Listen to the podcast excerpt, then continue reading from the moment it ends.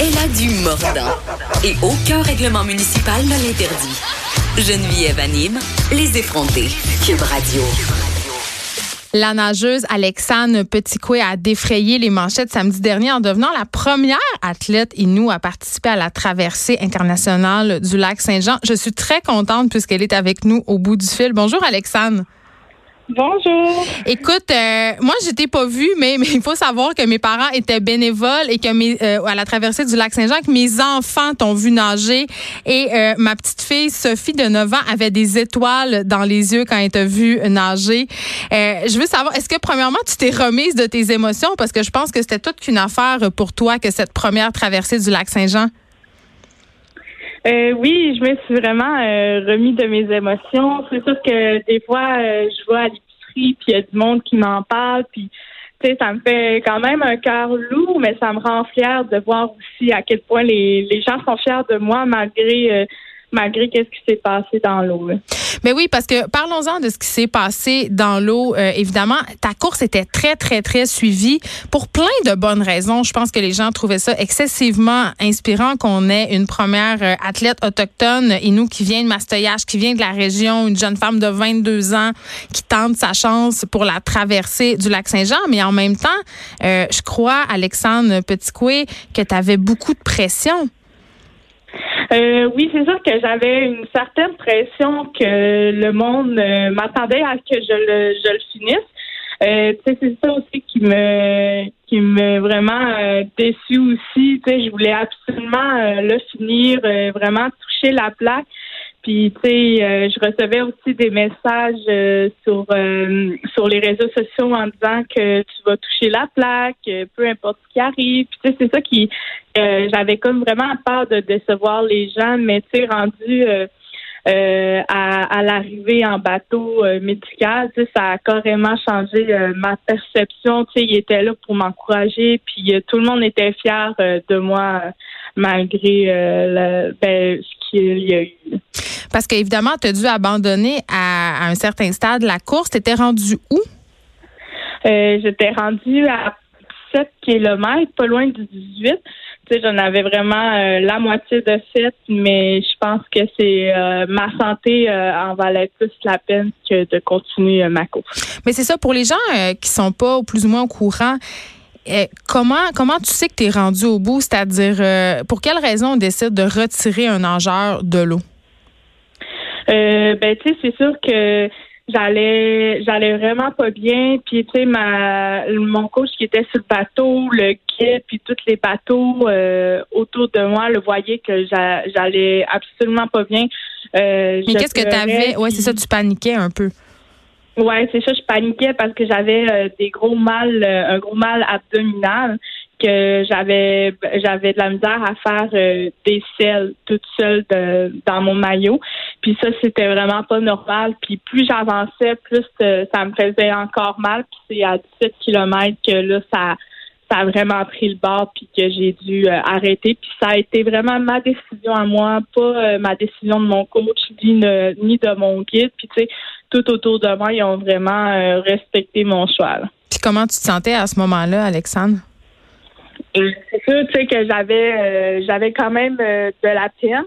Euh, mais tu sais, parce que tu sais, je voyais tous les efforts que j'avais faits pour faire la traversée, puis que j'avais besoin d'arrêter. Mais tu sais, c'était quand même dur au moral de se dire, ok, faut que j'arrête. Tu sais, je me sentais, j'étais vraiment déçue de moi-même. Tu sais, moi là, je mon corps en pouvait comme plus, mais tu sais, ma tête, elle voulait tellement continuer puis aller toucher la, la plaque. Mais tu sais, c'est vraiment par moi que j'ai décidé d'arrêter. Euh, puis euh, tu sais, c'est sûr que j'ai été déçue sur le coup. Puis tu sais, t'avais ma mère dans un bateau qui me criait, tu sais, ne t'en fais pas, euh, tu sais, tout va bien aller. Puis tu sais, je vais pouvoir me reprendre encore vraiment plus mieux l'année prochaine. Mais là, en ce moment, je suis vraiment fière de ce que j'ai accompli. Ben oui, parce que euh, j'avais envie qu'on parle justement euh, du fait qu'il y a peu de modèles sportifs de femmes en général et encore moins euh, de modèles sportifs autochtones. Oui, effectivement, tu sais, on en on n'entend pas beaucoup parler, mais tu sais, euh, avec euh, l'épreuve que je viens de faire, euh, il y a beaucoup de, de nageurs et de nageuses autochtones qui m'appellent au téléphone, qui me demandent des conseils, qui aimeraient aussi faire le marathon de la relève ou faire seulement un kilomètre. Puis ça, je trouve ça vraiment exceptionnel pour moi de voir qu'ils veulent qui veulent vraiment foncer en eau libre parce que tu sais en eau libre c'est vraiment une difficile épreuve, faut s'habituer à l'eau froide, les courants, puis tu sais gérer aussi avec euh, le mental parce qu'on peut penser à toutes sortes d'affaires dans le lac. Ben c'est ça à quoi tu euh, penses? Parce que est-ce que c'est angoissant? Parce que j'imagine euh, pendant 32 km tu as le temps de penser à des affaires là? Oui, c'est sûr que tu sais, je pense à tout plein d'affaires. tu sais, des fois, ça, ça peut aller à des gros requins, mais tu sais, si je pense comme trop à, des affaires qui m'empêchent de, rester concentrée. Tu sais, ça veut dire que je suis je suis pas concentrée à ma technique ni en nager. Tu sais, euh, la natation c'est vraiment beaucoup de technique. Il faut vraiment que tu nages bien, puis que tu allonges bien, puis il faut vraiment que tu penses euh, vraiment à ta technique quand tu quand tu nages. Mais tu sais, sinon, je me chante des chansons, puis ma coach, euh, elle me parle, elle m'écrit sur un tableau, tu sais, euh, pour faire vraiment me, changer les idées.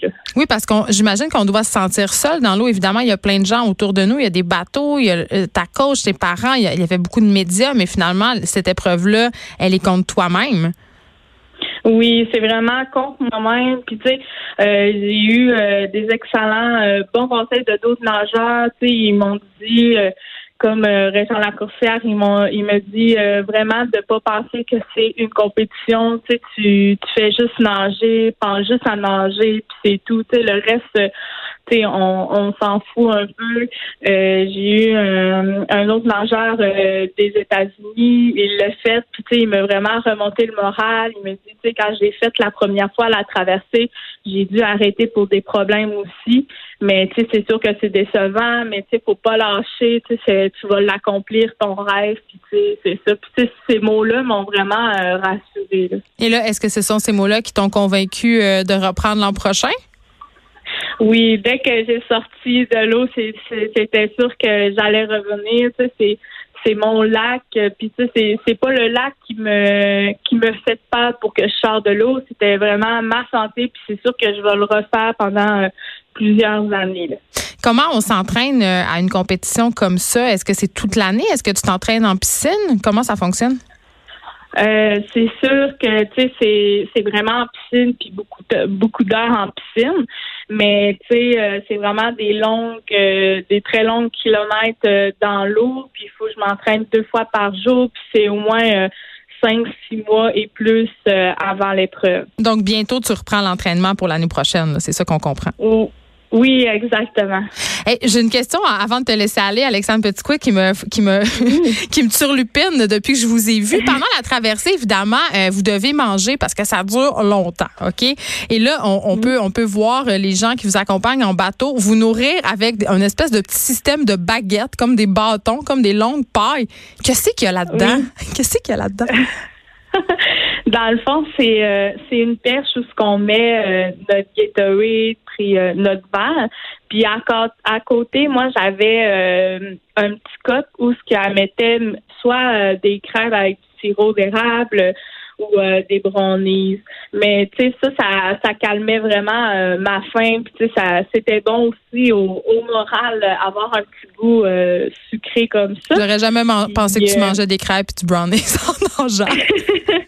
Eh oui, mais si, mettons, j'aurais eu vraiment une grosse faim, c'est sûr que j'aurais demandé qu'elle me prépare un, shake de protéines. OK. Hey, ben, mon Dieu, écoute, le mystère est donc levé pour moi.